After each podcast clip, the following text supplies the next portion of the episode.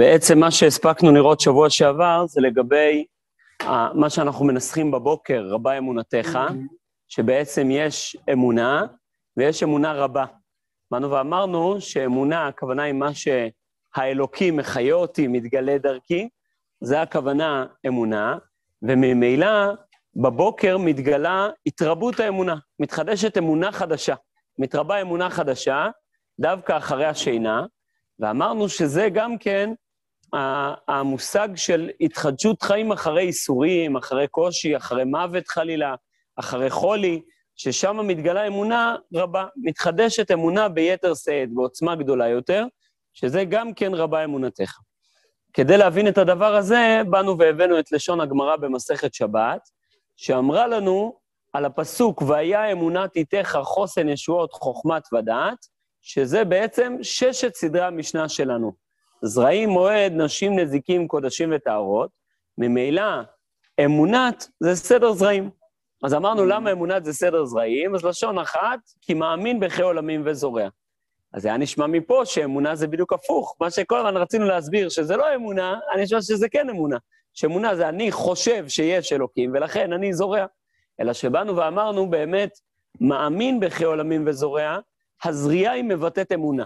למה זריעה היא מבטאת אמונה? כי הזריעה היא מבטאת גילוי חיים חדשים, ועוד יותר היא, מגלת, היא מבטאת גילוי של חיים חדשים אחרי הריקבון של הזרע, אחרי הריקבון של הגרעין. ולכן שם מתבטאת האמונה ביתר שאת. באנו והתחלנו את הסעיף ב, ב, בעמוד הראשון, חלק מודגש, אתם רואים, אמר רל, אמר ריש לקיש, במקור השני מלמטה. אמר ריש לקיש, מאי דאמר והיה אמונת איתך חוסן ישועות חוכמת ודעת, אמונת זה סדר זרעים. אז התחלנו רק את הסעיף הזה. הרב קוק בא ולימד אותנו שהיסוד הטבעי הוא הדבר שראוי לבקשו בכל עניין. באמת אנחנו הרבה פעמים חושבים שהפיתוח האנושי הוא החלק החשוב. ולמען האמת, זה לא נכון. העיקר הוא הטבע. בטבע כבר נמצא הכל. ביסוד הטבעי שלנו כבר נמצאת כל הבריאות. כל הפיתוח האנושי נועד להיות רק כלי שמסייע לטבע לבוא לידי ביטוי בצורה יותר מפותחת ושלמה. ממילא, מתי לפיתוח שלנו יש מקום? כאשר הוא לא סותר את הטבע, הוא לא מתנגד אל הטבע, הוא לא חוטא אל הטבע, אלא אדרבה, הוא מבטא את הטבע בצורה הכי שלמה, הכי טובה, הכי מפותחת.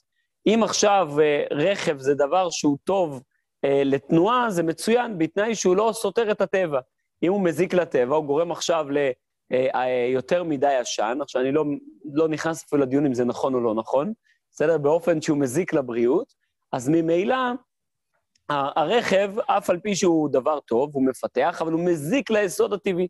לכן בעצם אנחנו תמיד בפיתוחים שלנו צריכים לפתח את הטבע ולא לפתח דברים אנטי-טבעיים. אומר הרב קוק שזה בין בענייני החומר, שזה הדוגמאות שהבאנו עכשיו, ובין בענייני הרוח. כלומר, גם מבחינה רוחנית, כל הלימוד שלנו, המצוות שלנו, התורה שלנו, המסורת שלנו, אנחנו פה. כאן. למטה, למטה. למה למעלה? המקור השני מלמטה. כן. שמה? נכון מאוד, נכון מאוד, את צודקת מאוד, בדיוק. הרמב"ם בא ואומר, אתה רוצה מצוות האמונה, מצוות אהבת השם, מצוות יראת השם, פשוט תתבונן בטבע.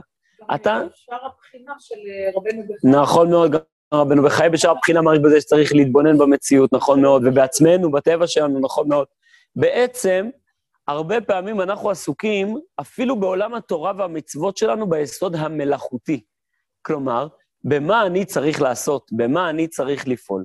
לכן, בראש השנה אנחנו מצווים לתקוע בשופר. בראש השנה אנחנו בעצם חוזרים אל הטבע. הרב צבי יהודה מנסח את זה מאוד יפה, הוא אומר, שופר הוא בעצם מהו? הוא צינור. הוא צינור. הוא לא סתם צינור, הוא צינור טבעי.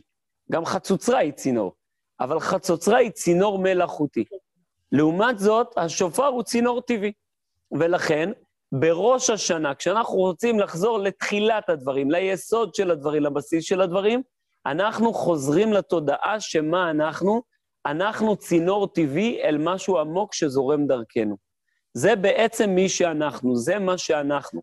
ממילא, גם כשאנחנו מדברים על השוב בתשובה, יש ניסוח של הרב קוק באורות התשובה, הכוונה היא לשוב אל הטבע שלנו. זאת התכלית של שיבה בתשובה. אנחנו חוזרים אל מה שטמון בתוכנו. אנחנו לא מנסים, הרבה פעמים יש לשון כזאת להתקדם. תתפתח, תפתח, תשכלל, בוודאי. אבל השכלול הוא שכלול של ביטויי הטבע. כלומר, אני הולך ומפתח עוד כלים, עוד מעשים, עוד רצונות, שמבטאים את הפנימיות ולא יוצרים לי משהו מבחוץ פנימה, אלא הפוך, אנחנו מבטאים מבפנים החוצה, כמו שאנחנו אומרים כשאנחנו מקיימים מצווה, אשר קידשנו במצוותיו. כלומר, הקדוש ברוך הוא כבר קידשנו, והכלי להעצים את הדבר הזה זה על ידי מצוותיו. נכון, נכון. אבל זה מה שכתוב, שבזמן תענית, בזמן תענית, החצוצרות מאריכות ושופר מקצר, ובראש השנה שופר מאריך וחצוצרות מקצרות. כך לשון המשנה. בעצם, הרב קוק מבאר את זה, יש לו מאמר שנקרא חצוצרות ושופר. במאמרי ראייה, השופר והחצוצרות, אם אני לא טועה, ששם הוא מבאר בדיוק את הדבר הזה. הוא בא ואומר, כמו שאמרת, החצוצרות מבטאות את הפיתוח האנושי. לפעמים אנחנו צריכים עכשיו לעורר בעיקר את הפעולה האנושית, את מה שאנחנו צריכים לעשות, ולפעמים אנחנו רגע צריכים להניח בצד את מה שאנחנו פועלים, רגע להקשיב למה יש בתוכנו. זה תלוי באיזה שלב אנחנו, באיזה נקודה אנחנו. לפעמים עכשיו הנושא הוא, אז מה עושים, איך מפתחים, איך מקדמים. אבל בראש השנה אנחנו באים ואומרים, רגע, לפני כל הפיתוח, יש לך 364 ימים לפתח את העולם.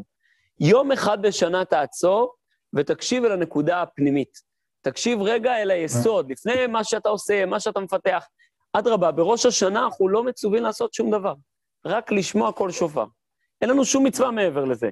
היום כבר העמסנו, זה לא, לא המסע חיצונית, אלא ביטוי של השופר, תפילות, את הסימנים, את, את התשליך, את כל זה, אבל כל זה זה תוספות על גבי הדבר הבסיסי, להקשיב לכל השופר, זה, זה המצווה. אדם ששמע כל שופר בראש השנה, קיים את מצוות ראש השנה. כל השאר תוספות תזונה. גם בלי תפילה, כן, כן.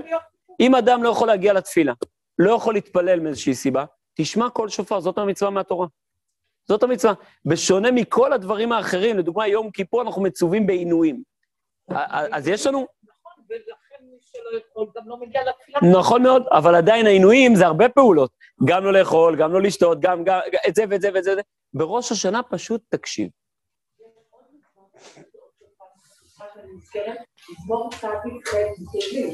שזה מזמור של גאולה, של שמחה, ואז גם כתוב, נכון, נכון מאוד. היסוד הזה הוא חוזר הרבה פעמים, בחצוצרות וכל שופר הוא לפני המלך השם. יש, היסוד הזה הוא חוזר הרבה מאוד. אה, אה, יש, הלשון הזאת בתהילים חוזרת כמה וכמה פעמים. זה שוב פעם, הרב קוק אומר, כל פעם שאנחנו רואים את זה, הכוונה היא ההשתדלות, המעשה שלנו והטבע. אבל בראש שנה חוזרים לראש, אל הטבע. נכון. נכון מאוד. החידוש של ימות המשיח זה זה ששם באמת השיקוף הוא רק טבעי, אבל טבעי מתפתח, כמו שאמרנו, אמונה רבה, רבה אמונתך, יש התרבות של הטבע. זה מחזק את העניין הזה שלמשל אסור לעשות שני סוגי פירות ביחד. מה, מהכלאיים?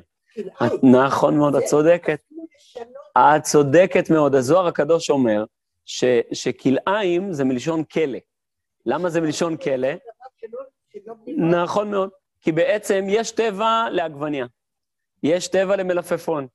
אתה צריך לאפשר לטבע של העגבניה לבוא לידי ביטוי, ולטבע של המלפון, כשאתה עושה עגבניה ומלפון בהכלאה, אתה בעצם כולא את הטבע, אתה לא מאפשר לטבע שלהם לבוא לידי ביטוי בצורה אמיתית.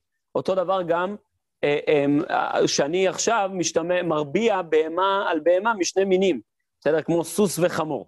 אז אני עכשיו מייצר אה, פרד, אבל האמת היא שהדבר הזה הוא גם כן כליים, כלי בהמה. למה הדבר הזה הוא כליים? כי שוב פעם, זה מכיל את אותו תוכן. במקום לאפשר לטבע של הסוס להיות באמת, לטבע של החמור להיות באמת, חנקתי את התוואים האלה ביחד. חנקתי, נכון? הערה נכונה מאוד.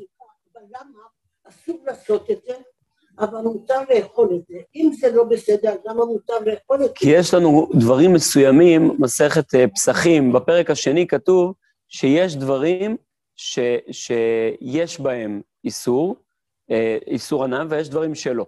כלאיים, זה תלוי באיזה, באיזה מצב. כלומר, יש כלאיים שאסורים באכילה, לגמרי, נכון, אבל יש כלאיים, לדוגמה בפרד אני יכול להשתמש. אם יצרו פרד, מותר להשתמש בפרדים, בסדר? בפרדות, סליחה. מותר להשתמש בפרדות. אסור ללבוש שעטנז, נכון? יש לי איסור הנאה משעטנז. יש דברים שבהם יש איסור הנאה ויש דברים שלא. למשל, לוקחים עכשיו תפוח באגס ויוצרים פרי חדש. אומרים, מותר לאכול אותו, אבל אסור לעשות את זה. נכון מאוד, כי אם אני אעשה את זה? אם אני אעשה את זה, יהיה לי אסור. ולמה מותר לי לאכול את זה? כי כיוון שנשכח השם של הכלאיים. יש לנו דברים שבהם בטל השם של האיסור, השם של האיסור כבר לא קיים. ויש דברים שבהם השם של האיסור עדיין קיים, כלומר עדיין האיסור בא לידי ביטוי. זה נקרא איסורי הנאה. יש דברים שאסורים בהנאה, לדוגמה חמץ בפסח, וגם אחר הפסח. אסור בהנאה בכל צורה שהיא, בכל וריאציה, בין אם הוא חמץ רגיל, ובין מה שהגמרא, מסע פסחים שם קוראת חמץ נוקשה. כלומר, הוא איבד את כל השם שלו, עשיתי צבע מחמץ. עדיין הדבר הזה הוא אסור בהנאה. זה לא- לא, דבר שאסור משום שאין בטבע. אבל חמץ זה יש בטבע. כן, אבל, אבל הנקודה, שוב, יש כללים באיסורי הנאה. זה, את צודקת בטעם, אבל יש כללים באיסורי הנאה. הנקודה שאני לא אהרוס את הטבע. אם מישהו אחר הרס את הטבע, אם גוי הרס את הטבע, ועכשיו יש כבר זן כזה, זה זן חדש, בזה אני יכול להשתמש. נכון, כי זה בעצם ביטא עכשיו מציאות חדשה, עניין חדש. זאת אומרת, לא אני אעשה, מישהו אחר. אה, כן, אבל שוב, אם הוא עשה בשבילי, גם כן יהיה אסור. בסדר? זה כמו שאנחנו דנים באיסורי שבת, אם מישהו עשה בשבילי, אם מישהו עשה בשביל עצמו, אם זה גוי, אם זה יהודי, יש פה הרבה הרבה כללים באיסורי הנאה. אה, בא הרב קוק ואומר, וכאשר האלוהים עשה את האדם ישר, הנה כל התכונות הטובות הינן מוטבעות בו במקור יצירתו. כלומר, באמת, כל הטוב כבר נמצא בתוכי. אני לא מוסיף קדושה, אני לא מוסיף מידות טובות, אני לא מוסיף קשר לקדוש ברוך הוא. התפקיד הוא רק לחשוף את מה שכבר נמצא בפנימיותי, לגלות. זה כל העבודה שלנו, להוציא אל הפועל, לפתח. כותב המהר"ל בספר תפארת ישראל, פרק ג' דומני, שהאדם נקרא אדם על שם שהוא עפר מן האדמה. בא המהר"ל ואומר, אני לא מבין, הרי כל היצורים נבראו עפר מן האדמה, לא רק האדם. אלא שהאדם משתקף בו משהו עפר מן האדמה. מסביר המהר"ל למה? כי כתוב בפסוק, אדם לעמל יולד. האדם נולד על מנת לפתח. בשונה מכל מהיצורים בעולם, הוא אומר כשם כותרת, הם נקראים בהמות, שבהמה בא מה, זה מקור הדרשה שכולם אוהבים להגיד אותה, שבהמה זה בא מה, כלומר, מה שיש בה זה מה שיש בה, אין בה מעבר למה שאנחנו מגלים בשלב ראשון, האדם עניינו לקחת גרעין וכל הזמן לפתח אותו, כמו, הלשון שלו שם, כמו שהאדמה מצמיחה מה שבזרע, אף האדם מצמיח מה שבו.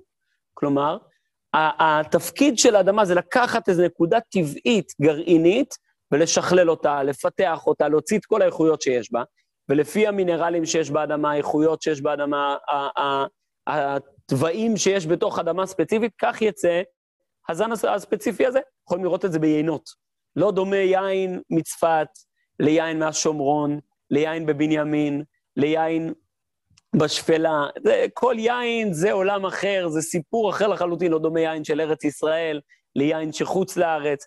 זה עולמות שונים של יין, לגמרי. ובאמת, הסיבה לזה זה כי האדמה, יכול להיות שאתה תיקח את אותו סוג גרעין, אבל האדמה, איכות האוויר, המרחב הזה אפשר לפתח איכויות אחרת מאותו גרעין ממש. כמו לדוגמה, שהורה הוא מפתח באמת, את, ה, ה, כמו שדיברנו בשבוע שעבר, האבא, האמא מפתחים באמת את, את הגרעין הזה. הם מפתחים אותו, מוציאים אותו לפועל, וגם האדם עצמו מפתח את הגרעין הנשמתי שלו בהתאם לכלים שאותם הוא פיתח, בהתאם לאיכויות שיש בתוכו. כל ילד הוא משהו אחר. נכון מאוד. ולכן, הוא אומר, אינן מוטבעות בו במקור יצירתו. ממילא, ההפסד המוסרי הבא בעטיין של הנטיות הרעות, אינם הדברים המשביתים את טבע הנפש מטהרה. כלומר, מה נקרא חטא? מה נקרא רשעות? מה נקרא עוון? מה נקרא מעשה לא ראוי? מה נקרא מידה רעה? כל מה שמתנגד אל הטבע שלי. כל מה שלא מבטא את הטבעיות שלי באמת. זה נקרא חטא. חטא הכוונה היא החטאה. החטאתי, פספסתי, לא ביטאתי בצורה מדויקת וישרה את מה שגנוז בתוכי. ולכן זה נקרא גם כן רע. כותב, כותב המהר"ל שרע וח, וחטא זה מילים מקבילות, למה? כי באמת, כמו שכתוב, אמ, וחטאתי וחטאתי לאבי, כלומר שאני חסרתי מעל שולחנו, ככה כותב רש"י, זה נקרא חטאתי לאבי. או לדוגמה, חטאה הלבנה. מה החטאה הלבנה? שהקדוש ברוך הוא הפך אותה ממאור גדול למאור קטן, כלומר החסיר אותה. זה נקרא חטא. כותב הרמב"ם, גם מידה רעה, הכוונה היא מידה חסרה. כלומר, למה מידת הגאווה היא מידה רעה? בגלל שהיא חסרה את מידת השפלות. למה מידת השפלות היא מידה רעה? כי היא חסרה את מידת הגאווה. מידת הגאווה זה נפלא. אין שום רע בלהתגאות, כי הרי הקדוש, המטרה שלנו בעולם המידות להידמות אל הקדוש ברוך. והקדוש ברוך הוא, השם מלאך, גאות לבש. הקדוש ברוך הוא יש לו מידת הגאווה. השם הוא גם יש לו מידת השפלות, המגביהי לשבת, המשפילי לראות, יש לו מידת השפלות. הבעיה כשאנחנו נתנהג בגאווה, שאנחנו מוותרים על מידה אחרת, מידת השפלות. או, אז איך עושים את זה? אומר, אומר הרמב"ם בפרק ד' שאנחנו צריכים, או, שביל הזהב. עכשיו, אני, אני יכול להגיד שככה אני חונכתי כבן לציונות הדתית, שמה זה שביל הזהב? אל תגזים. זה שביל הזהב. אל תהיה קיצוני. לא, לא יותר מדי כזה, לא יותר מדי כזה, ת, ת, ת, או, עכשיו, האיזון, השאלה איך אני מנסח אותו. לאיזון יש שתי צורות של איזון. יש איזון שבא ואומר, תעשה לי טובה, אל תיקח ברצינות. אל תיקח את זה ברצינות, אל תיקח... ת, תהיה בסדר. פעם ניסח את זה אמ, רב ציוני דתי, בצורה שעשתה לי הרבה כאב בטן, הוא אמר, הציונות הדתית היא המקו. המקו. כותבים הציונות, מקו, הדתית. אז הוא אומר, אנחנו המקו. כלומר, באמצע, אנחנו לא ציונים יותר מדי, אנחנו לא דתיים יותר מדי, אנחנו באמצע כזה. או, אלא שהרמב"ם, כשהוא מדבר על שביל הזהב, יש שתי צורות של אמצע. יש אמצע שאומר אל תגזים, ויש אמצע שאומר תגזים, אבל לשני הקצוות.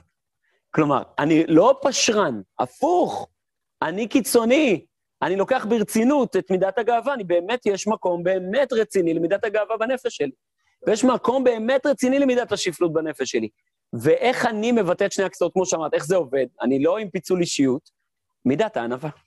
מידת הענווה היא התכלול, היא לא פשרנות, הפוך, היא החזקה של שני הקצוות האלה בצורה מאוזנת ומדויקת. אני באמת רוצה מקום לגאווה בנפש, כי יש מקום להתגאות. יש מקום, אני רוצה להתגאות בגאות השם, אדרבה, ויגבה ליבו בדרכי השם. אדם צריך להרגיש בעל חשיבות כשהוא עוסק במצוות, שהוא קשור אל הקדוש ברוך הוא. הוא לא מי אני, מה אני, אני חסר ערך, מה פתאום? יש לך ערך אינסופי. או? מה, כשאני אומר מי אני ומה אני? לא, כשאני כאילו עושה את עצמי כשאני אפס. כן, כן, נכון, נכון. רק שנייה, מחילה?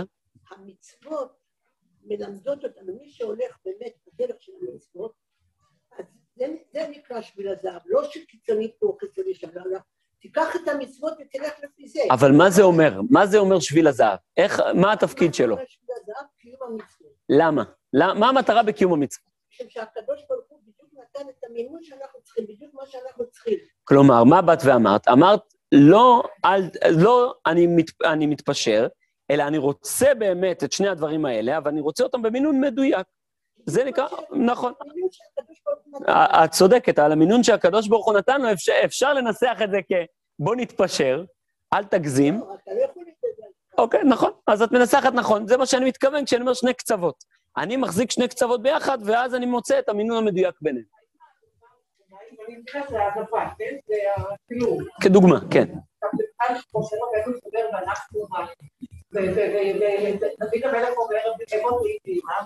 אוקיי? אז זה העדפה. איפה סלק? אה, אני חושב ש, שמשה רבנו, אדרבה, כתוב בגמרא שחז"ל, שעם אמ, אה, ישראל חשד בו שהוא בעל גאווה כל כך גדול, עד שהוא בעל 60 ריבון נשות ישראל, ככה הלשון שם. כלומר, הוא לא החשיב אף אחד. איך זה מסתדר? איך זה עובד ביחד המשפט הזה? אז קודם כל, אני אציין מדרש. יש מדרש מאוד נדיר למצוא אותו. יש ספר מדרשים שנקרא אוצר המדרשים אייזנשטיין. בסדר? זה ספר מדרשים שמלקט את כל המדרשים שלא כתובים בשום מקום.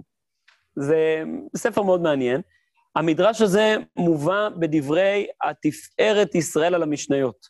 בסוף מסכת קידושין, המדרש שם בא ואומר, מדרש מאוד מאוד מפתיע, מאוד חדשני, הוא בא ואומר שפעם אחת היה אה, מלך, מלך מדיין, נדמה לי, או לא מדיין, אולי מואב, אני לא זוכר, מלך כלשהו, אמר לצייר שלו שהוא שמע שיש מלך בכוש, אה, מלך כוש, סליחה, הוא אמר, שמעתי שיש מלך חדש לעם ישראל במצרים. תלך, תתאר לי אותו. אותו הצייר חוזר עם דיוקן, והוא אומר לו, תראה את הדיוקן. הדיוקן הזה, זה דיוקן של האדם הכי גאוותן שראיתי בחיים. משה. ואז הוא קורא לאדם שיש לו חוכמת הפרצוף, הוא אומר לו, תסתכל, כן? כן. עם מי? כן? נפלא. אז הוא בא, הוא מתאר את הדיוקן, והוא אומר, תראה, זה האדם הכי גאוותן שראיתי בחיי. ואז הוא אומר, איך זה יכול להיות? סיפרו לי שמלך ישראל, משה רבנו, הוא האדם הכי ענב שהיה על פני האדמה. איך זה מסתדר בדיוק ביחד? אז הוא בא ואמר משהו, נראה לי, או שאתה לא יודע לצייר, או שהוא אין לו חוכמת הפרצוף, ואני הולך לראות מה קורה. אז הוא הולך, הוא רואה את משה רבנו, הוא רואה שהדיוקן בדיוק. ניגש למשה רבנו, אומר, תקשיב, ניגש אליי חכם בעל חוכמת הפרצוף, ואמר לי שאתה האדם הכי גאוותן על פני האדמה. איך יכול להיות שאתה כזה ענוותן? מישהו פה עובד עליי. או שאתה עושה כאילו, או שבאמת החכם בעל חוכמת הפרצוף שיקר לי. מה אתה אומר? אמר לו משה רבנו, החכם בעל חוכמת הפרצוף דייק לגמרי. אני נולדתי האדם הכי גאוותן על פני האדמה. אלא שאני עבדתי על מידותיי וקניתי את מידת הענווה. עכשיו, באה תפארת ישראל ואומר את זה, הוא אומר, אה, למדת שלא משנה איפה אדם נמצא, מה המצב שלו, הוא תמיד יכול לתקן. הרב קוק יש לו הערה למדרש הזה, שהוא אומר שוודאי המדרש הזה, לא בכדי לא הביאו אותו בשום מקום. למה? כי באמת משה רבנו, ותרא אותו, כי טוב הוא, הוא נולד מתוקן. משה רבנו, אדרבה, אנחנו מדברים עליו כאדם שאין בו שום מום, אפילו לא מלידה, הוא נולד מהול. הוא נולד מתוקן. לא, משה רבנו הוא לא דגם שלנו לאיך לעבוד על עצמך. יש הרבה דגמים אחרים, אברהם אבינו, יש לנו את דוד המלך, זה אולי הדגם הכי הכי טוב לעבודה אישית. יש לנו מי? נכון, הכי הכי קרוב אלינו. יש לנו את יוסף, יש לנו את, את יהודה, יש לנו את ראובן, יש לנו דמויות ש, שעבדו על עצמם, שמאוד מאוד uh, נלחמו. יש לנו את רבקה, רחל, לאה, שרה, הן לדעתי הדוגמאות הכי טובות שלנו, האמהות שלנו, לעבודה, כי הן באות ממקום הכי רחוק מהדבר הזה. זה דוגמאות. זה דוגמאות, מה אתה מביא את משה רבנו. ככה כותב המהר"ל מפראג, מעריך, אה, הרב קוק, ב, ביחס ל, לדברי התפארת ישראל הזה. אה, והוא אומר חלילה לומר שהמדרש הזה נכון, ולא סתם לא הובא בשום מקום וכולי. אבל גם, לו, בין אם המדרש הזה נכון, ובין אם המדרש הזה לא נכון, משה רבנו בענוותנותו, אין פירושה אני חסר ערך. ונחנו מה, משה רבנו בא ואומר, הערך שלי, יש לשון מאוד יפה ברבי נחמן. רבי נחמן אומר שמי שחושב, ככה בליקוטי מוהר"ן תניאנה, מי שחושב שענווה היא קרקשין מדולדלין, כלומר, מה זה להיות ענב? זה ללכת ככה, כזה, חני בעץ מסכן, הוא אומר, הוא לא יודע מה זה ענווה. ואין אדם בעולם, ככה רבי נחמן הכי אופייני, אין, בעדה, אין, בעולם, אין בעולם אדם שיודע מהי ענווה חוץ ממני. זה רבי נחמן. זה רבי נחמן. למה? כי, כי רבי נחמן בא ואומר, האמת היא ענווה, אין פירושה להיות מסכן, להיות חנייבץ, להיות חלש, להיות רעוע כזה. זה לא נקרא, זה לא נקרא ענווה. ענווה זה להכיר שיש הקדוש ברוך הוא ואני ענב כלפי ציוויו, אני רתום כלפי התפקיד שהוא נתן לי, זה נקרא ענווה. אדרבה, אני מכיר בערך שלי, יש לי ערך אלוקי. הערך האלוקי לא התחיל ממני, הוא התחיל מה שניתן לי. אני מכיר בערכי, ואני, תוך כדי שאני מכיר בגאווה מה יש בתוכי, אני ניגש אל הערך הזה בשפלות, ואנחנו מה, מצידי אין בי כלום. כשמצידי אין בי כלום, אבל יש בי ערך אינסופי מצד הקדוש ברוך הוא שטמן בי, לאיזון הזה קוראים ענווה. זאת ענווה אמיתית. מחילה שנייה. כן.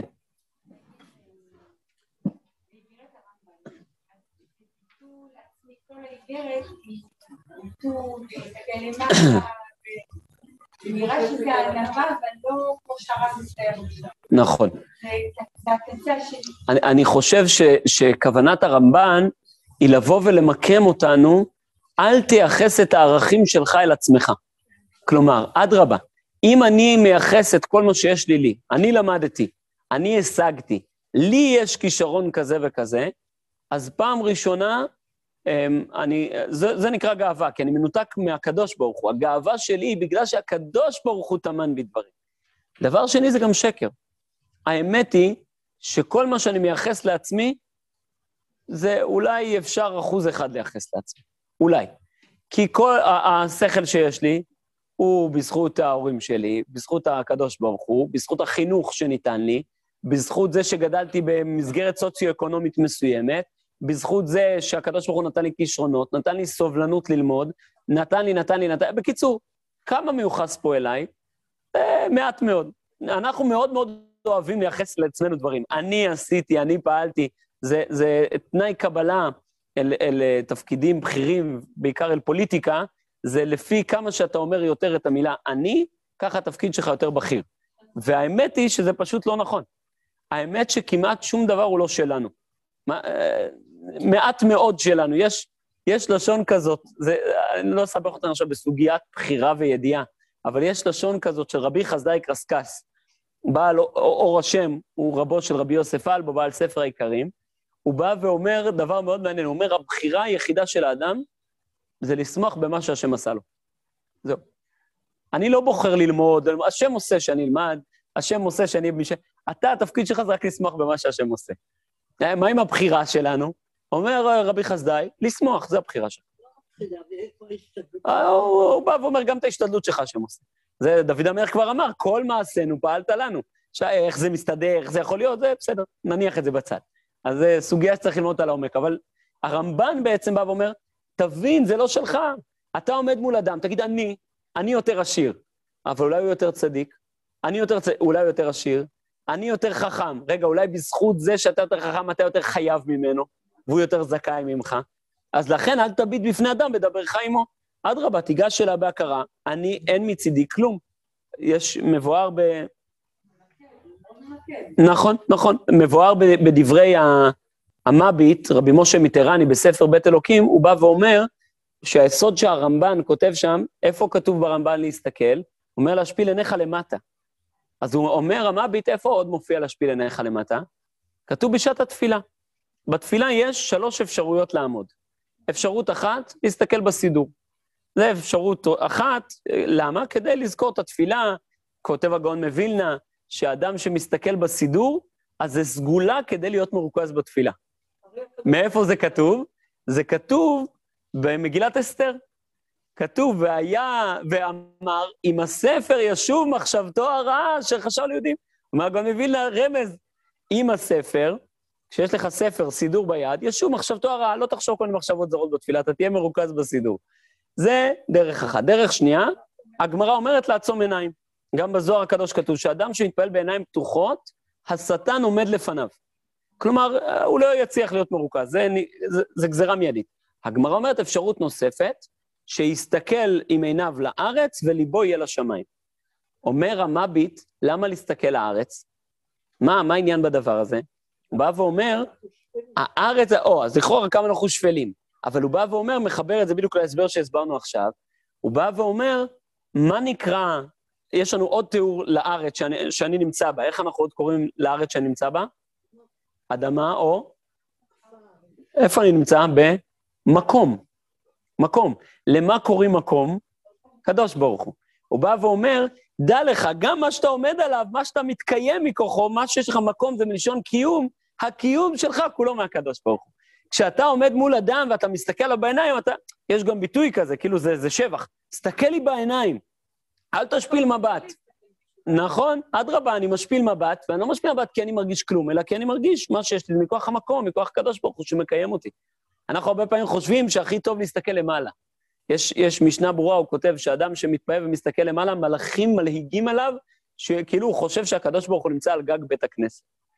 כלומר, באמת, מה אתה מסתכל למעלה? הקדוש ברוך הוא לא נמצא למעלה יותר מלמטה. הקדוש ברוך הוא, השם הוא פה, השם הוא שם, שנמצא בכל העולם. מה? זה רבי נחמן, נכון. זה כדי, כי זה מעורר. השמיים, הם פותחים אותך למרחבים. אבל כתוב פירוש בהלכה שבשעת תפילה לא לעשות את זה, כי זה מראה כאילו האדם חושב שהשם נמצא בשמיים ולא פה. נכון. נכון, נכון. נכון, אבל צריך להתעלות מישהו. שאל שאלה, אה, למה הקדוש ברוך הוא אף אחד לעבוד? אז הוא אמר, תדעו לכם, אהבנו אותם מסיבה אחת, הם היו בית עולים לקדוש ברוך הוא. זאת אומרת, לא, כך הוא לא היה להם רצון של עצמם. מה זה הרצון הזה? הרצון הזה זה סוג של של אה, אני מה זה הרצון? אני אגיד את זה ב... הרב אברג'ל הוא, בעל התניא הזה ככה, יש לו קשר ישיר איתו. זה לא סתם קשר ישיר איתו. ו, ובחב"ד, במיוחד, ובחסידות בכלל, באו וניסחו שכל תחושת ישות שלי היא נפרדות מהשם. כל תחושת ישות שלי. זו היה דר, דרכה של החסידות, יש לשון כזאת שרבי זושה, שהוא אומר, כתוב אה, על משה רבנו, שהוא אומר לעם ישראל, ואני עומד בין השם וביניכם. אז רבי זושה אומר, מה מפריד אותך מהשם? ואני, זה מה שעומד בין השם וביניכם. זה מה שמפריד אתכם מהקדוש ברוך הוא. זה שאתם מרגישים שאני ואני קיים וכולי. דרכה של, של וולוז'ין, דרכו של הגאון מווילנה, והרב קוק נקט בדרך הזאתי, היא, היא לא 180 מעלות אחרת, 90 מעלות שונה. בסדר? כלומר, היא אמירה ודאי שכל מה שיש לי הוא מהקדוש ברוך הוא. אבל אחרי שהקדוש ברוך הוא נתן לי, יש לי ערך, יש לי משמעות. זה, זה במידה מסוימת זה נכון. זה במידה מסוימת זה נכון. שאדם הוא בטל, זה ודאי לא כוונת החסידות, זה ודאי לא הכוונה של חב"ד, צריך להעמיק מאוד בכוונה שלהם, אבל בקלות עלולים לטעות בדבר הזה. ביטול השיפוט בחסידות זה ההכנעה. נכון, נכון מאוד. וזה דרכו של מרן הרב קוק ודרכו של הגאון מווילנה ועוד, היא, היא, לא, היא לא כזו. היא לא כזו. כן. בטח, בוודאי. נפלא. כן. לא, הענווה היא גם השפלות וגם הגאווה באותה מידה. הענווה היא מידת המאזנת בין גאווה ושפלות. הרמב"ם אומר, בקצה האחד יש גאווה, בקצה השני יש שפלות, ובתווך יש ענווה. זה כמו שאדם גיבור. בקצה אחד יש אדם שהוא מסור לסכנות, הוא חסר אחריות. בצד השני יש אדם פחדן. בתווך יש גיבור. אדם שיודע לאזן מתי אני מתמסר ומתי אני נזהר. הוא אדם מדויק. מה? זה שימוש ראוי בגאווה. מה הכוונה שימוש ראוי בגאווה? זה גאווה מעולה בשפלות. כלומר, כשאני עושה מהילה מדויקת בין גאווה לשפלות, כמו שאמרת, האיזון הזה, זה בעצם התוכן של מידת הענווה. אני יודע לדייק מה המקום לגאווה אצלי, מה המקום לשפלות אצלי. מצד מה אני שפל, מצד מה אני מתגאה. זה בעצם האיזון של מידת הענווה. זה, זה בעצם כל מידה טובה היא שמה. מידות טובות הן באמצע, שוב, למה? כי הן באמת מתכללות את שני הקצוות. כל זה היה הערת סוגריים, להסביר שמה נקרא רע, מה נקרא חטא, כשדבר הוא חסר. אם אני בעל גאווה, אני חסר שפלות, ממילא אני חסר. אני במציאות רעה, אני במציאות לקויה. בעצם, אומר לנו הרב קוק, ההפסד המוסרי הבא בעטיין של הנטיות הרעות הינם הדברים המשביתים את טבע הנפש מטהורה. כלומר, מהו דבר שאינו ראוי? דבר שמכחיש את טבע הנפש. דבר שמכחיש עוד יותר מדויק את טבע הנשמה. כשאני חי בפער ממה שטמון בתוכי. תמיד, על זה נאמר, אין צדיק בארץ אשר יעשה טוב ולא יחטא. כי תמיד אני חי בפער ממה שיש בתוכי. התפקיד שלי הוא לבוא וכמה שיותר לסגור את הפער הזה, כמה שיותר לבטא את הנשמה שלי, לחיות את מה שיש בתוכי באמת. לא לחיות את מרחב החיים החיצוניים לי, אלא לחיות יותר את האני שלי, את הפנימי שלי. שמי זה האני שלי? האני שלי זה אני השם אלוקיכם. זה מה הקדוש ברוך הוא מופיע דרכי. זה האני האמיתי שלי. כמו ש, שכבר דיברנו על דוד המלך, שהוא אומר שלא נעשה לשווא נפשי. הנפש שלי זה היינו הך עם הקדוש ברוך הוא. הפנימיות שלי זה הקדוש ברוך הוא. ממשיך הרב קוק ואומר, צדיק באמונתו, לצערנו הרב, הפסוק שעכשיו משתמשים פה, זה אדם... נכון, נכון. נכון, נכון. אדם באמונתו. נכון מאוד, נכון. על כן היסוד לכל טובה ולכל מוסר עליון, שהוא האמונה, תראו את ההגדרה, מהי האמונה? היסוד לכל טובה ולכל מוסר עליון. כלומר, הבסיס לכל העבודה הרוחנית שלנו זה קודם כל שיש בנו אמונה. זה הבסיס, זה היסוד. מה זה שיש בנו אמונה? הכוונה היא שהקדוש ברוך הוא מתגלה דרכנו. לא, אפילו לא זה שאנחנו יודעים את זה. כיוון שהקדוש ברוך הוא מתגלה דרכנו, עכשיו יש מקום לעבודה מוסרית, יש מקום למצוות, יש מקום לעבודת השם, יש מקום לבטא את הגילוי הזה. אז הוא בא ואומר, אותו היסוד הזה, אותה אמונה, היא נעוצה בעומק הטבע הישר האנושי. זה לא נעוץ במחשבות שלי ובהוכחות שיש לי ובדמיונות שלי וברגשות שלי, זה נעוץ בטבע שלי. אני בטבעי, יש בי אמונה. ומשחיתי האמונה, מי זה אנשים שהם נוגדי אמונה, שנלחמים באמונה? זה אותם אלה שהם עוקרים בחזקת יד המלאה זימה ושוחד את האדם ממקור חייו הטבעיים הרוחניים. כל מי שמונע ממני לחיות את הטבע הרוחני הפנימי שלי, זה נקרא אדם שמתנגד לאמונה. כלומר, להתנגד לאמונה זה לא מישהו שצועק אין אלוקים. כלומר, זה גם חלק מההתנתקות, אבל זה לא ההתנתקות העיקרית ולא הבלעדית. כל מה שמונע ממני לחיות את פנימיותי, את טבעי. כשאדם נותן לי לשתות קולה, הוא סותר את האמונה. כשאדם מפתח דברים שגורמים לי לחיות פחות את נשמתי ויותר את הגוף שלי, אני, זה אדם שהוא סותר את האמונה.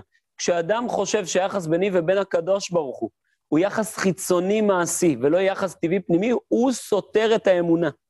הוא ממש סותר את ה... אותו אדם שמחזק אותי בקיום מצוות. אבל הוא מחזק אותי בקיום מצוות באופן שאלוקים הוא ישות חיצונית לי. הוא בא ועוקר אותי, במקום שאני יותר אהיה, אחיה את האלוקי שבי, הוא גורם לי להתנתק מעצמי. להתקרב, אדם שאומר לי, תתנגד אל הטבע שלך. תלך, יש לך כישרון מוזיקלי? לא, אין לזה מקום. אין לזה, הוא חונק את הדבר הזה, האדם הזה הוא משחית האמונה. זה, זה, זה בא לידי ביטוי בכל הקומות של האדם. כל מה שהאדם, עוקרים אותו מהטבע שלו, מהישרות האלוקית שטמונה בתוכו. נכון מאוד, נכון מאוד, צודק.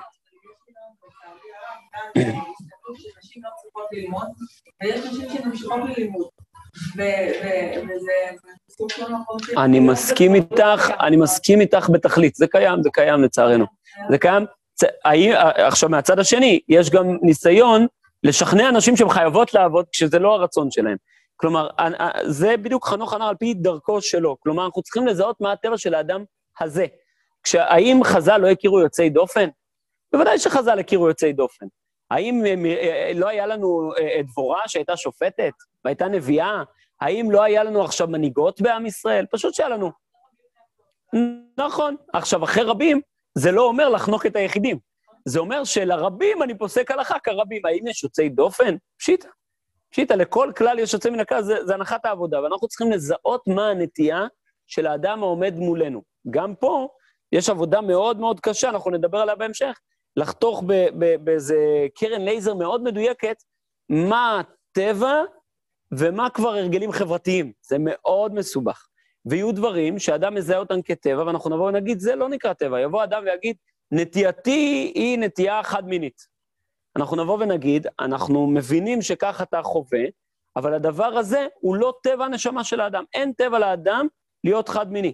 למה? כי נשמתו היא נשמה ישרה אלוקית, וזה הפך הטבע הישר האלוקי. יכול להיות, אני לא נכנס עכשיו להגדרות האלה, כי יש הרבה מה להעריך בזה. לא, כמו שיש אדם נכה שיד שלו עקומה. יכול להיות. זה משהו נכה. יכול להיות. להתגאות בזה.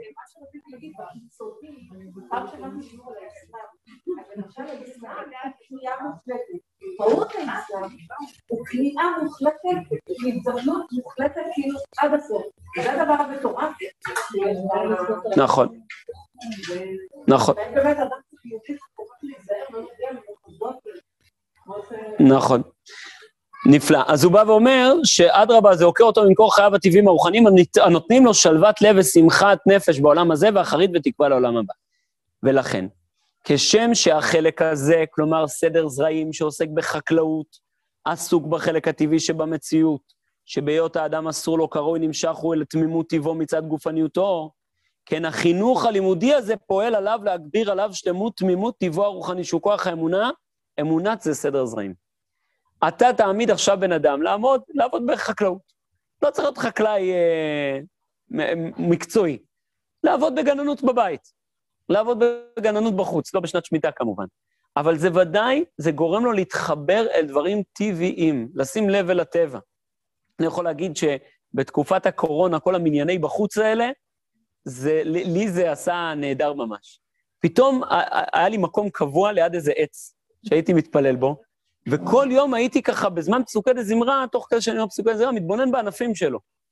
ואתה רואה עוד איזה ניצן שיצא, ואתה רואה פתאום איך הוא הפך מירוק לחום כזה נוקשה, ואתה...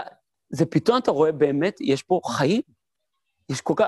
מרוב מלאכותיות, אנחנו כבר לא שמים לב לכל החיים. אפילו דשא כבר הוא הפך להיות סינתטי. זה, אתה, אתה לא באמת חווה חיים, והיכולת שלך להתבונן בציפור.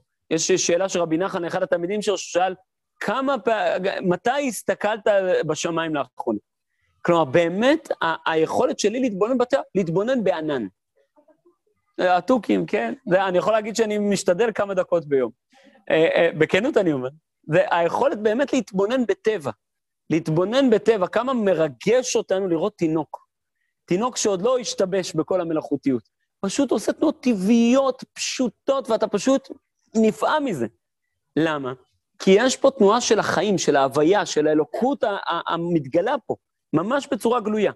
אלא שבא הרב קוק ואומר, כמו שהפעולה הפיזית של החקלאות מחברת אותי לטבע הגופני, כך לימודי התוכן הרוחני של החקלאות, הלכות תרומות ומעשרות, הלכות פאה, הלכות דמאי, הלכות חלה, הלכות עורלה, הלכות שביעית.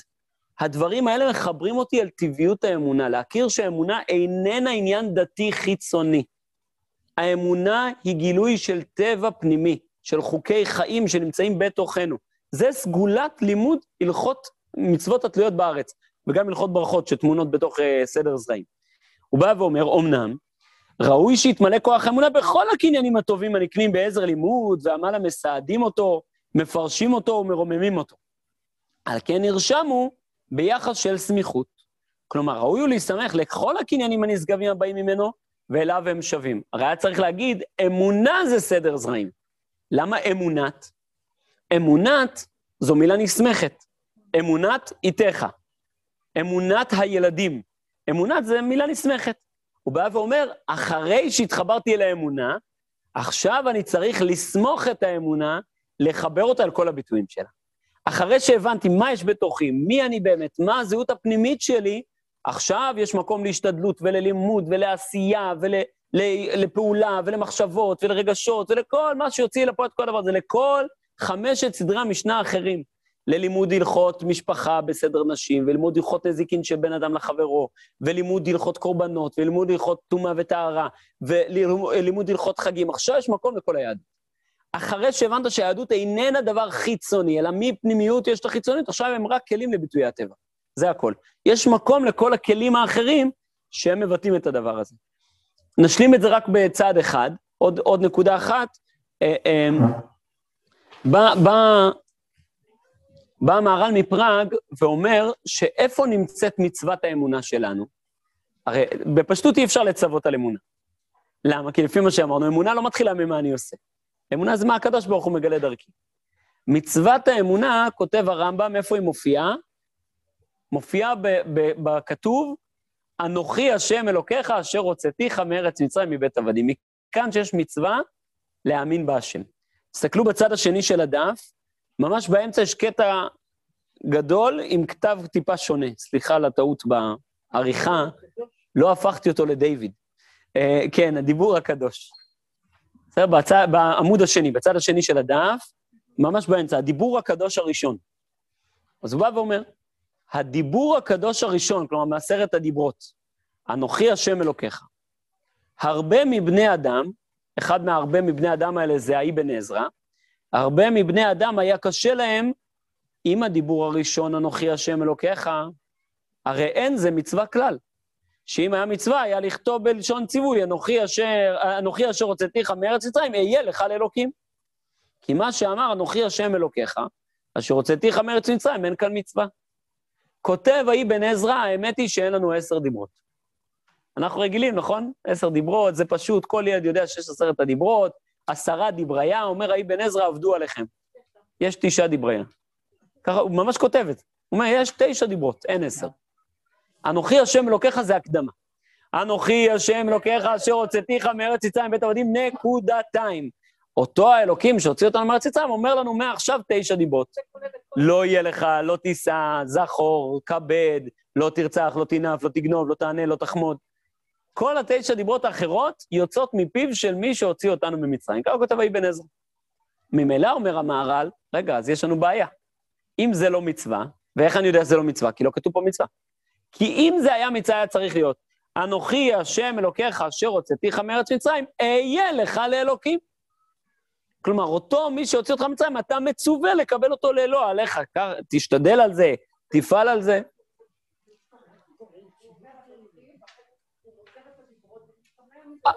משתמע, אבל ד... מה שנקרא עברית, דבר עברית. כלומר, אתה, אתה אומר דיבר, דבר ברור. אתה רוצה לצוות אותי, הקדוש ברוך הוא יודע מתי הוא רוצה לצוות אותי. כשהוא לא רוצה לצוות, הוא מנסח את זה לא בלשון ציווי. לדוגמה, אני, אני אתן דוגמה לדבר הזה, הרמב"ן כותב שיש מצוות שהן לא רק מצוות. לדוגמה, כתוב, לא יהיה כקורח וכעדתו. מה זה לא יהיה כקורח וכעדתו? אפשר להבין את זה בשתי צורות. אחד, לשון ציווי, קח אחריות. שלא יהיה כקורח וכעדתו. אל תעשה מחלוקות, אל תעשה סכסוכים, אל תעשה מריבות. ואפשר לקרוא את זה כתיאור מציאות. לא יהיה כקורח וכעדתו. או לדוגמה, אפס כי לא יהיה בך אביון. לא יהיה בך אביון, קח אחריות, תדאג שלא יהיו עניים. או תיאור מציאות, תדע, בעתיד לא יהיו עניים. אפס כי לא יהיה בך אביון. אז יש לנו, אפשר, הוא קורא לזה מצווה וברכה. כלומר, הקדוש ברוך הוא גם מצווה אותנו לדבר הזה, גם מברך אותנו שככה יהיה.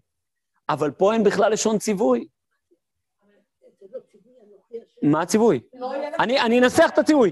אני, השם אלוקיך, אשר הוצאתיך מארץ מצרים, מבית עבדים, נקודה. לא יהיה לך אלוקים, זה הדיבר השני. דיבר הראשון, תיארתי שאני השם שהוצאתי אותך מארץ מצרים.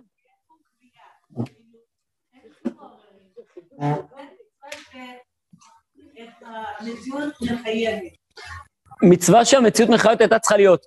דע לך, העובדה שאני הוצאתיך מארץ מצרים, זאת עובדה.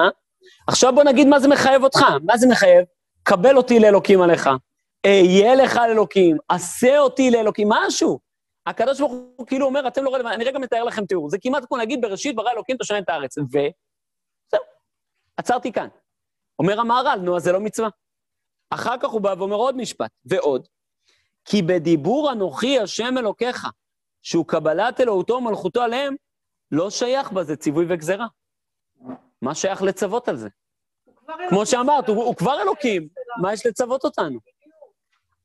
אני אנסח את זה אלינו, או, אבל זה, זה בדיוק נוגע למה שהסברנו. אם אמונה זה לא משהו שאני עשיתי מה שהוא עשה, אז מה שייך לצוות על אמונה? זו השאלה של המהר"ל. אבל לא כתוב תכיר. תכיר כי אני השם לוקח, אז חסר בניסוח. אומר המהר"ל, שאם אין הוא מלך ואלוהים, לא שייך גזרה עליהם, כי אין גוזר גזרה, אלא אם כן הוא מלך קודם, ואחר כך גוזר גזרה. ואם הוא מלך כבר עליהם, אם כן אין צריך לומר, קבלו מלכותי, שהרי כבר מלך עליהם. אומר המהר"ל, אני אסביר לך את הלוגיקה של הדיבר הראשון. אם, או, אם, אם הקדוש ברוך הוא, אין את הדיבר הראשון, הוא לא המלך שלנו, אז באיזו טענה הוא בא ואומר, לא יהיה לך אלוהים אחים על פניי? מי אתה? למה אני מחויב אליך? מה לי ולך? אם אתה מלך עליי, ממילא יש מקום לדיבר הבא. מבאר בעצם המהר"ל, הדיבר הראשון איננו מצווה. הדיבר הראשון זה נקודת ספתח לכל הדיברות. קודם כל, אני, חשוב לי להעביר לך דיבר אחד יסודי. אני השם אלוקיך שהוצאתיך מארץ מצרים, אני מלך עליך. לא, אל תעשה עם זה כלום. אל תעשה עם זה כלום. אחרי שאני מלך עליך, עכשיו אפשר להתחיל לדבר. מה זה אחרי שאני מלך עליך? גם אם לא תעשה כלום, אני מלך עליך. כמו שאומר הנביא, אם לא בחמאה שפוכה ימלוך עליכם. בין אם אנחנו רוצים ובין אם לא, הקדוש ברוך הוא מלך עלינו. למה הוא לא אומר המסגרת של חלקך, לא יאמרה יצחק ויעקב, את כנראה תלמידת רבנו יהודה הלוי. הוא שואל בספר הכוזרי בדיוק את השאלה הזאתי, ולא, כן, ממש הוא אומר, אומר מלך, מלך כוזר אומר לחבר, ולא היה לך להגיד שבראתי את השמיים ואת הארץ? מה אתה מספר לי שהוצאתיך מארץ מצרים?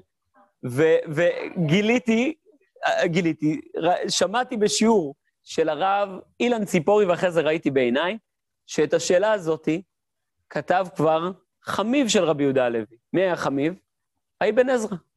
האבן עזרא, חמיב של רבי יהודה הלוי, הוא אומר, ושאלני חתני רבי יהודה הלוי, וכי לא היה לו לכתוב, אנוכי השם לוקח אשר בראתי את העולם? הוא בא ואומר, אבן עזרא מתאר את זה בדרך אחת. אבל רבי יהודה הלוי מתאר את זה בדיוק בדרך שלנו. אז מה? אז מה? אומר רבי יהודה הלוי, בדיוק, בדיוק. אומר רבי יהודה הלוי, הוא בא ואומר ככה, מה היחס בינך ובין השם? זה שהוא ברא את העולם זה נתון חיצוני לך. מה היחס בינך ובינו? העובדה שהוא מתגלה בך כאתה. איפה בא לידי ביטוי האתה שלך לראשונה? יציאת מצרים. אברהם, יצחק ויעקב זה לא אני. אברהם, יצחק ויעקב לא היו מעם ישראל. אני מקווה שאני לא הורס פה לאף אחד. הם לא היו יהודים. אני מקווה שאם הם היו באים היום לעם ישראל, הם היו צריכים לעבור גיור. קיימו את כל התורה, אבל יעקב התחתן עם שתי אחיות, נכון? כן. אז הם לא קיימו את כל התורה. ועמרם, אבא של משה, התחתן עם דודה שלו, שזה אסור. והילדים של יעקב אבינו, השבטים שאנחנו מתגאים בהם, ראובן, כל אחד נשא את אחותו. זה אולי זאת הסיבה שיש לנו כל כך הרבה מחלות בעם ישראל, יש כל כך הרבה ניסים בתוך המשפחה. אבל איך זה יכול להיות? התשובה היא, ראו את התועלת, אבל הם יהודים או לא יהודים? אומר הנפש החיים, לא סתם הם לא קיבלו תורה, כדי שהתועלת לא תהיה כפופה אל התורה. היום אם אני אראה תועלת, אני ברוח קודשי, יגיע למסקנה מאוד עמוקה, שאם אני אתחתן עם אחותי, אנחנו נלד את המשיח. ברוח הקודש זכיתי להשיג. אז תתמודד ותעבור 120 בלי להוליד את המשיח. למה? כי יש תורה, כי יש אופן שבו עם ישראל מופיע. הם לא היו חלק מעם ישראל, לכן ההופעה הפרטנית שלהם, התועלת שהם ראו, הייתה בעלת מקום. ככה מבאר נפש החיים בסוף שער א'. בעצם, הבסיס של הקיום שלהם לא היה קיום ישראלי. כותב הרמב"ם, למה אני עושה ברית מילה? למה אני לא אוכל את גיד הנשה? אז אנחנו עכשיו נגיד, אברהם אבינו, יעקב אבינו, אומר הרמב"ם, מה פתאום? מה פתאום? בגלל שבמעמד הר סיני הקדוש ברוך הוא אמר לי לא לאכול את גיד הנשה ולא נתן לי, ונתן לי ברית מילה. לא, יציאת מצרים. רק ביציאת מצרים.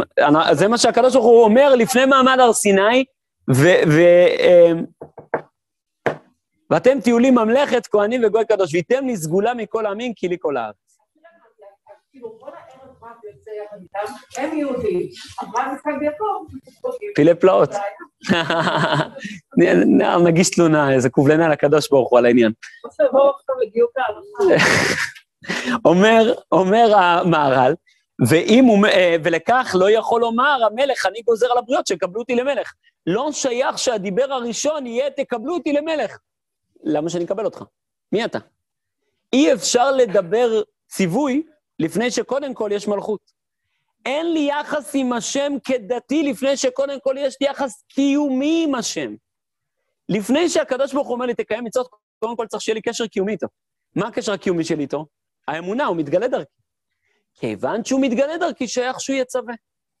הרבה פעמים מנסחים בעולם, בעולם הדתי, הרבה פעמים הניסוח הוא, למה אני צריך לקיים מצוות? כי השם אמר. למה השם אמר? כי הוא ברא אותך, אתה חייב להקשיב. אבל הוא חיצוני לי. למה אני חייב להקשיב לו? התשובה היא שאם אני מנותק ממנו, אין, אין אני בכלל. אין לי קיום בכלל, זה לא הוא ברא אותך, אתה חייב לו. באופן הרבה יותר עמוק, הרבה יותר קיומי. אין, אין אני בלי הוא ואין הוא, אנחנו בקשר הכי קיומי שיש. זה כמו לבוא ולהגיד למה היד צריכה להזרים את הדם מהלב. כי אם היא לא מזרימה את הדם מהלב, היא לא קיימת. היא, היא, היא נהיית נמק. בעצם הנתק שלי מהקדוש ברוך הוא הוא נתק שלי מההוויית חיים שלי, לא כציווי, כי ציווי עלול להישמע חיצוני. כל הציוויים שלנו הם ציוויי הטבע. כמו שהגוף שלי מצווה אותי לשתות מים, כמו שהגוף שלי מצווה אותי לנשום, כמו שהגוף שלי מצווה אותי לזוז ולנוע, כמו שהגוף שלי מצווה את השערות שלי לגדול, כך הקדוש ברוך הוא מצווה אותי להניח תפילין. לא כפעולה חיצונית, אלא כי, כי, כי זה הטבע. אין דרך טבעית אחרת. זה טבעו של עם ישראל. בלשונו של המהר"ל, המצוות הן מעשה הנשמה. כך, כך הנשמה עושה, מתגלה. כך הנשמה מתבטאת. או, וזה בדיוק אנחנו ניגע בהמשך, נכון, צודקת מאוד. נכון מאוד, נכון מאוד. נכון, ולכן, אנחנו נדבר על זה שבוע הבא, אנחנו אומרים הרבה פעמים ביטוי, אילו קרבנו לפני הר סיני ולא נתן לנו את התורה דיינו. המשפט הזה, זה פעם שמעתי מדוקטור מיכאל בן ארי.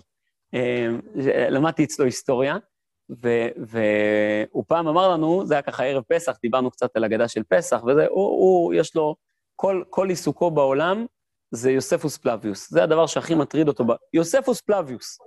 כן, יוסף בן מתתיהו, שהוא היה אה, נציב אה, אה, אה, ישראלי ביודפת, עד שנפל, ואז אה, נהיה סופר של טיטוס.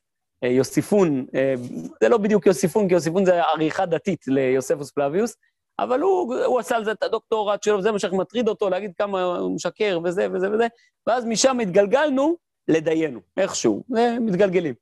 ואז הוא בא ואמר שאצלם בבית שרים את דיינו פעמיים. פעם אחת שרים, מילו קרבנו לפני הר סיני ולא נתן לנו את התורה, דיינו, ואילו כמו שנהגו. ואז הוא אומר, פעם שנייה אנחנו שרים, אילו קרבנו לפני הר סיני ולא נתן את התורה, דיינו, ואילו דיינו, כלומר עם סימן שאלה. כי הוא אמר, האמת היא, כל שלב בלי השלב הבא הוא חסר. אבל מצד שני, כל שלב בלי השלב הבא יש בו גם ערך.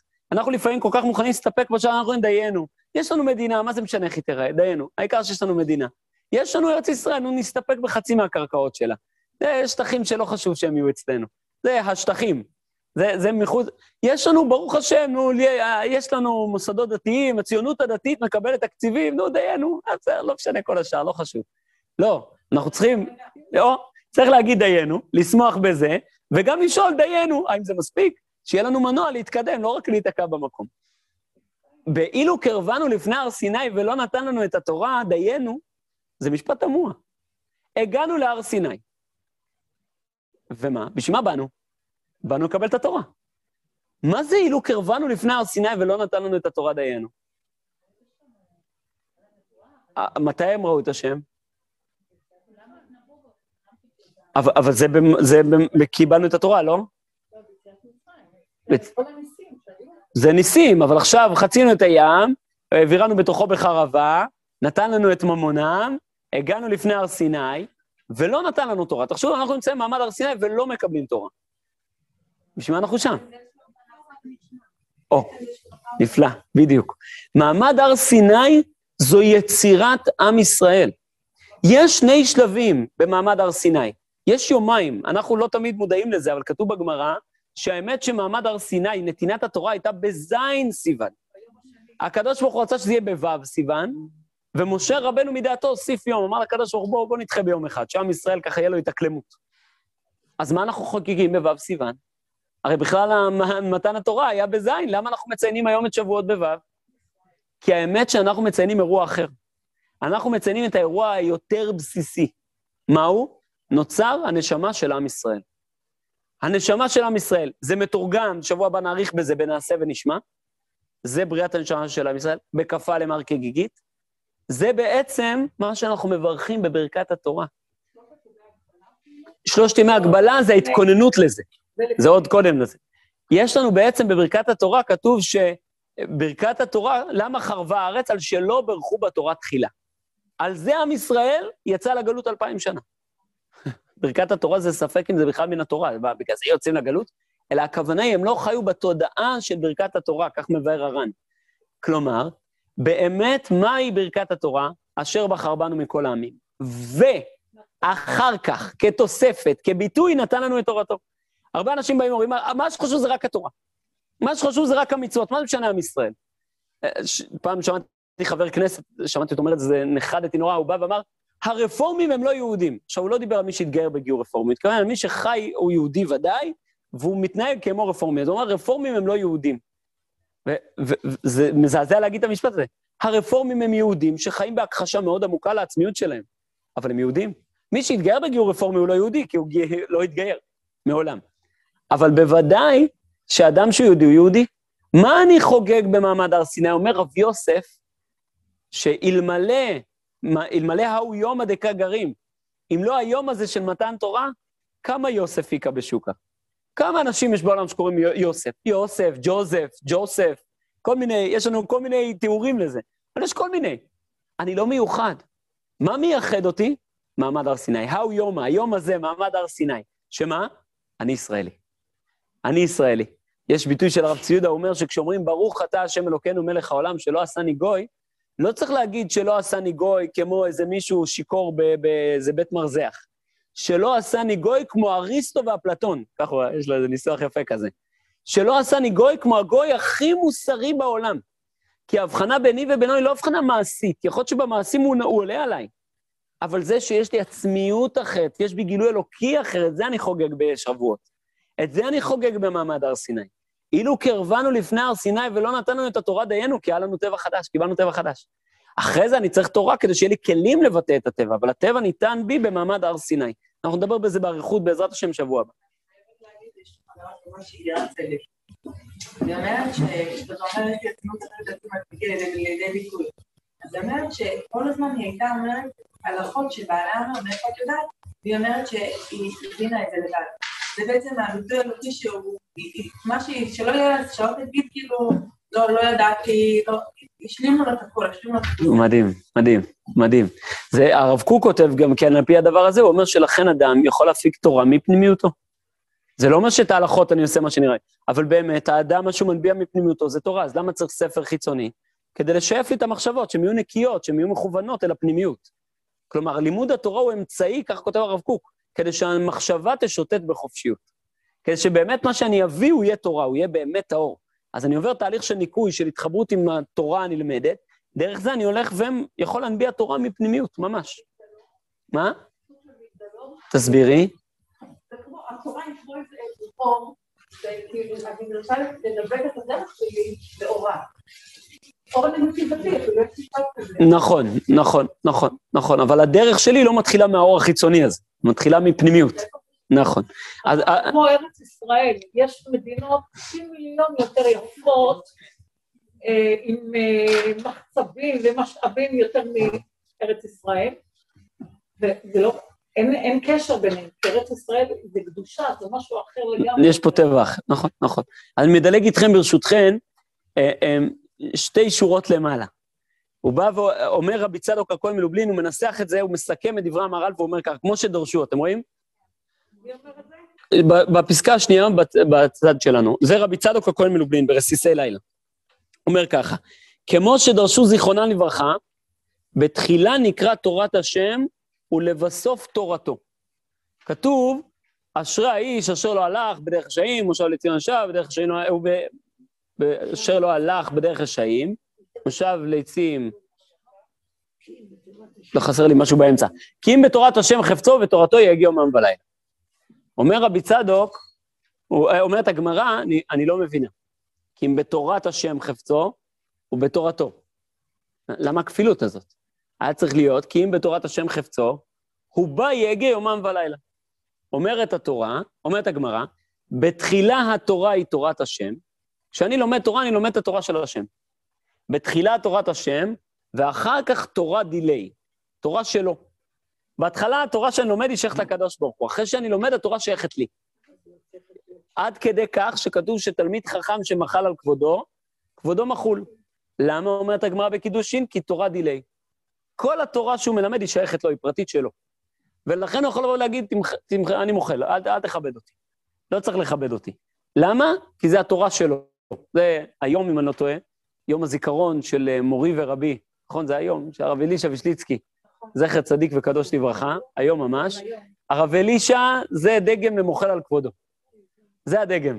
כש, כשהוא היה נכנס לשיעור, אז היו קמים, הוא היה, הוא היה בכנות, בלי אפס הצגה. היה מסתכל אחורה, למה קמו? היה תמיד, זה היה קבוע, אותו טקס, כל יום חמישי, הוא היה במכון מאיר, היה מעביר שיעור, ותוך כדי השיעור, תמיד באיחור של 45 דקות, זה היה תמיד בנוהל, היה נכנס הרב דני שחרטון. תמיד באמצע השיעור, הרב דני שחרטון, המנהל של מכון מאיר, היה נכנס לשיעור, הוא היה, הוא היה חבר שלו, אבל היה בא לשמוע שיעורים שלו. הוא היה נכנס קבוע, כל שבוע, שנים. או, הרב דני, הרב דני, בוא תעביר אתה, מה אני מעביר? או, הגיע הרב, סוף סוף הגיע הרב, היה קם, נו, הרב דני. כל שבוע מחדש. זה, זה הענווה הכנה הזאת. והוא היה מוחל על כבודו. היה מוחל על כבודו. כשהרב אלישע היה מוציא ספרים, לא היה מופיע את השם שלו. היה כתוב עריכה, לייזו ואלישע. לייזו זה מישהו שהוא מתעסק עם כל ישיבות העזר והישיבות הגבוהות. לייזו ואלישע, עריכה. הם רק ערכו את הספר ביחד, זה, זה הכל. זה, אין הרב אלישע, הוא לא נושא, הוא לא חשוב, היה מעביר שיעור, מי שהייתה בשיעור שלו פעם, היית מקבל דף מקורות מפוצץ, זה מה שאני מביא פה, זה, זה בקמצנות. מפוצץ ובצילומים ובכל הצדדים של הדף, משני הצדדים, משהו באמת, ותמיד עם, עם הדף החום שלו, אין סוף של תורה. היה רץ בכל הארץ. סיפור אחד, קטן. ש, ש, סיפור בעיניי, אולי אתם מכירים את הסיפור? נכון, רק במונית. הוא לא היה נוסע בעצמו, כי הוא היה אומר שכדי לנהוג ברכב צריך מידות טובות ואין לו. כדי לנהוג ברכב צריך מידות טובות, שלא יהיה לך גאווה, שלא יהיה לך כעס, שלא יהיה לך אה, אה, תחרות, אין לו מידות טובות, הוא היה, הוא, לא, הוא לא אומר נהג, הוא היה אומר המנהיג. הוא אומר, המנהיג של המונית הביא אותי. למה? כי המנהיג של המונית, הוא מצליח להנהיג את האישיות שלו נכון, אז הוא יכול גם לנהוג בשביל אחרים. הוא אומר, אני עוד לא מנהיג את עצמי מספיק. הוא היה נוסע, באותו יום הוא יכול להיות גם בקריית שמונה, גם בשדרות, גם משהו מטורף. ופעם אחת, זה סיפור ששמעתי ממנו, פעם אחת התקשרו, פנו מאיזה גרעין בהתכתבות, שיבוא להעביר שיעור. הרב אלישע אמר להם, אה, קבע איתם את השיעור, ויומיים לפני השיעור הוא מקבל הודעה מהמארגן.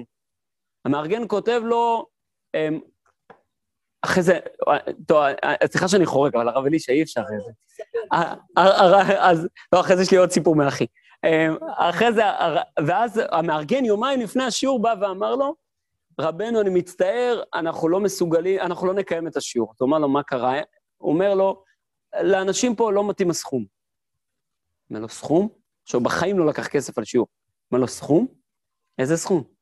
אז הוא אומר לו, הרב ביקש סכום גדול מדי, ואנחנו לא יכולים לעמוד בזה. הוא אומר לו, מה ביקשתי? הוא אומר, ביקשת 2,000 שקל לשיעור. הוא אומר לו, אני 2,000 שקל? הוא אומר, כן, תסתכל בהודעה. הוא מסתכל בהודעה, הוא כתב בשמחה, אצלכם יום שלישי, 2000, שמונה בערב.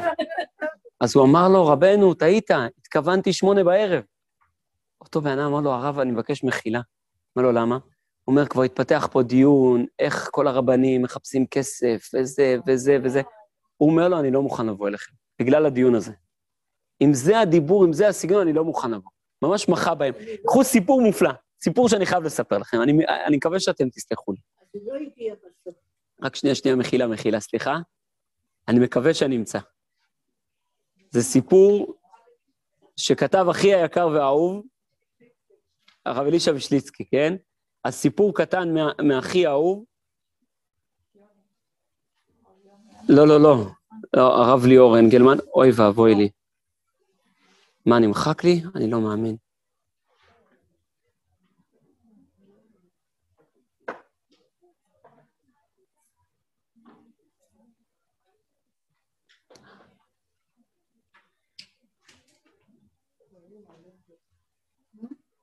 יואו, איזה צער. טוב, אז מי שרוצה יכול להסתכל. לא, צריך, טוב, אז אולי שבוע הבא אני אשתדל לזכור, אני מקווה. זה סיפור נפלא מאוד מאוד מאוד. זה טוב, אני אשתדל.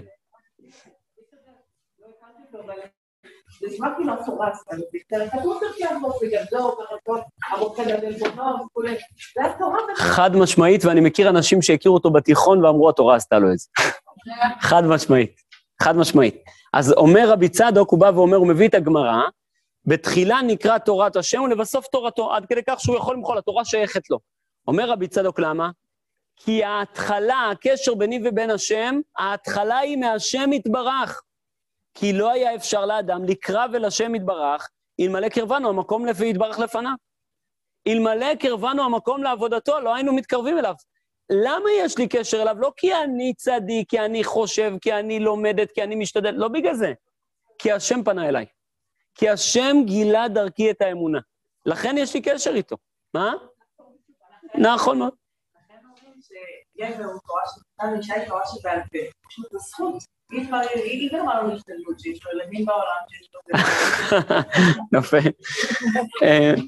אה, כי לא היה אפשר לאדם לקרב להשם יתברך, אלמלא קרבנו המקום יתברך לפניו במתן תורה. ולכן הפתיחה היא באנוכי, שאינו לישון ציווי דמשמע השתדלות כמו לא יהיה לך. מה זה ציווי? תשתדל, תתאמץ. לא, רגע, רגע, מה הפתיחה? מה תחילת היחס של השם איתנו? תחילת ההתגלות של השם לעם ישראל? אל תעשו כלום. אנוכי, אני עושה.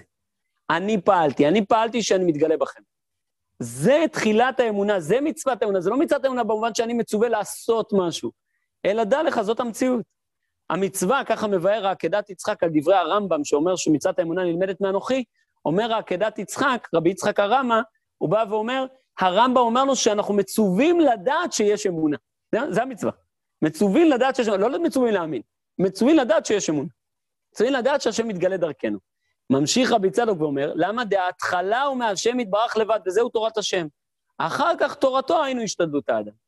אחרי שהשם טמן בי את הגילוי שלו, מתגלה דרכי, טמן בי נשמה אלוקית, עכשיו יש מקום לכל הפעולה שלי. הוא משלים את זה גם בפסקה הבאה בישראל קדושים, הוא אומר, אבל אנוכי לא בא בלשון ציווי כלל, כידוע, כי האמונה לא שייך ציווי. כי אם אין מאמין בלב, מה יועיל הציווי? אם אין בי אמונה, מה, מה שייך לצוות אותי, כמו שאמר המהר"ל? אם אין אלוקים, מי הוא שהוא ידבר איתי בכלל? אלא רק ישראל מאמינים בני מאמינים, והוא שורש היהדות שבתולדה, בכל זרע יעקב. ודי בלשון הודעת דברים לבד, דאנוכי. הקדוש ברוך הוא רק מודיע לנו את המציאות, זה הכל. הוא לא מייצא, הוא, לא, הוא פשוט מודיע לך, זאת המציאות, המציאות היא שאני מתגלה בכם. המציאות היא שיש בכם הופעה אלוקית. זה נקודת הפער, הנקודה הכי, הכי רחוקה מיעקב אבינו, זה עמלק. בסדר? מעם ישראל. הפוך מאיתנו לגמרי זה עמלק. עמלק זה פלא, הרי עמלק הוא בנו בכורו של אליפז. אליפז היה צדיק גדול. כתוב עליו שהיה יושב אצל, רב, אצל יצחק אבינו והיה לומד ממנו תורה. עד כדי כך שכשעשו אביו ציווה אותו להרוג את יעקב, הוא הלך להרוג את יעקב כי הוא חייב במצוות כיבוד הורים, אבל לא הרג את יעקב כי יש לו תרצח. זה, זה צדיק, צדיק אמיתי. כותב רבי צדוק הכהן מלובלין, איך יכול להיות שמהצדיק הזה יצא עמלק? איך זה יכול להיות? אז הוא בא ואומר, יש לנו כלל, רבי מאיר היה אומר, היה דריש בשמה. כלומר, היה דריש, היה דורש בשמה, היה דורש את השמות. כלומר, כשהיה למישהו שם מסוים, הוא אומר, השם הזה, מה הוא מלמד אותנו? בדיוק אחרי פרשת שמות, זה הנושא. נכון. הוא, הוא בא ואמר, אומר רבי צדוק, מהו שמו של אליפז? אלי פז. מה זה אלי? אל זה כוח. אלי, הכוח שלי פז. אומר אליפז, אני צדיק, אני לומד, אני פועל, אני עושה. הפער בינו ובין ישראל הוא לא בהשתדלות, בהשתדלות אליפז הוא צדיק גמור. אכן יצא ממנו עשיו, יצא ממנו עמלק, אבא שלו זה עשיו, עשיו מתואר כחזיר, יחרסמנה חזיר מיער. מה החזיר עושה? הוא פושט לפיו ואומר, כשר אני. במה הוא כשר? הוא מפריס פרסה ושוסע השסע, הוא לא מעלה גרה. כלומר, הוא בא ומראה, הנה, בהשתדלות, בידיים, בהשתדלות, בפעולה החיצונית שלי, אני צדיק. מה יש בפנימיותי? האם אני חושף לך, מעלה גרה, כאן אני חושף את הפנימיות שלי? בפנימיות, אל תסתכל על הפנימיות, זה לא כדאי שתראה. כלומר, הפער בין אליפז ליעקב, הפער בין ישראל לעמלק, הפער בין הנקודה של צדיקים באומות העולם הפער לישראל, זה לא בהשתדלות החיצונית, אלא בנקודה הפנימית שבנו יש הופעה אלוקית כזאת, ובהם יש אין את ההופעה האלוקית הזאת, שהם הופעה אלוקית אחרת, תפקיד אחר. ולכן זה לא שאני בא ואומר, מה המעלה של ישראל שאנחנו יותר צדיקים במעשים? לא בזה אנחנו נבחנים. זה שיש לנו תכונה פנימית, אנחנו מעלה גרה. הפנימיות שלנו מתבטאת החוצה. זה בעצם הנקודת טהרה שמייחדת את ישראל לעומת אומות העולם. אני מעיר עוד הערה קטנה, כתוב בספרים שבלעם ועמלק יש להם את אותו תוכן. לכן גם זה אותן אותיות, חוץ מתחליף ב' וק', זה אותן אותיות, בלעם ועמלק. הוא אומר, אם תסתכל על בלעם, בכל הפרשה של בלעם, בלעם הוא צדיק גדול. מה שישים השם בפי אותו אשמור לדבר. בלעם לא מוכן ללכת עד שהקדוש ברוך הוא מרשה לו. בלעם אומר למלאך, אם אתה אומר לי, אני חוזר. בלעם הוא צדיק גמור. צדיק גמור לגמרי. עד כדי כך כתוב, פטורה אשר על הנהר, הוא היה גר על הנהר, למה שהיה טובל בכל יום? איך, מאיפה חז"ל הביאו שהוא היה בעל אתונו, האשימו אותו בכל מיני האשמות, מאיפה הם הביאו את הדבר הזה? בלעם צדיק. אומר רבי צדוק הכהן מלובלין, האמת שבהשתדלות הוא היה צדיק. זה נכון. אבל מה טמון בתוכו? אין בו את הצדקות של ישראל. אין בו את הטבע הישראלי, לא כי הוא לא בסדר, אלא כי הקדוש ברוך הוא לא טמן בו את הדבר הזה. וחז"ל, כשהם באים ואומרים לך כל מיני אמירות על בלעם, הם באים להגיד לך מה מצד הפנימיות מה יש בו, לא מצד המעשים. מצד המעשים הוא היה בסדר גמור. לכן המשנה, מסכת אבות אומרת, ראו מה בין תלמידי אברהם אבינו לתלמידי בלעם, הרשע. למה? כי אצל בלעם לא היית רואה כלום. אם היית מסתכל על בלעם, לא היית רואה שום הבחנה בינו ובין אברהם אבינו. מתי מתגלה ההבדל? כשהפנימיות מתגלה. איפה הפנימיות מתגלה? בדורות הבאים. אצל הדור הבא. זה הנקודה שהוא אמר, שורש היהדות בתולדה בזרע יעקב, שאנחנו, יש בנו את האמונה האלוקית, יש בנו הופעה אלוקית מיוחדת, ישראלית. לא כי אנחנו מוצלחים, חכמים, יפים, אלא כי ככה הקדוש ברוך הוא הכריע, אנחנו נדבר על זה בעזרת השם, שבוע הבא נדבר על מעמד הר סיני, ואז על הבחירה של הקדוש ברוך הוא בנו. מי שרוצה, כדאי להשלים ככה את המקורות האחרונים, מאוד מאוד מתוקים.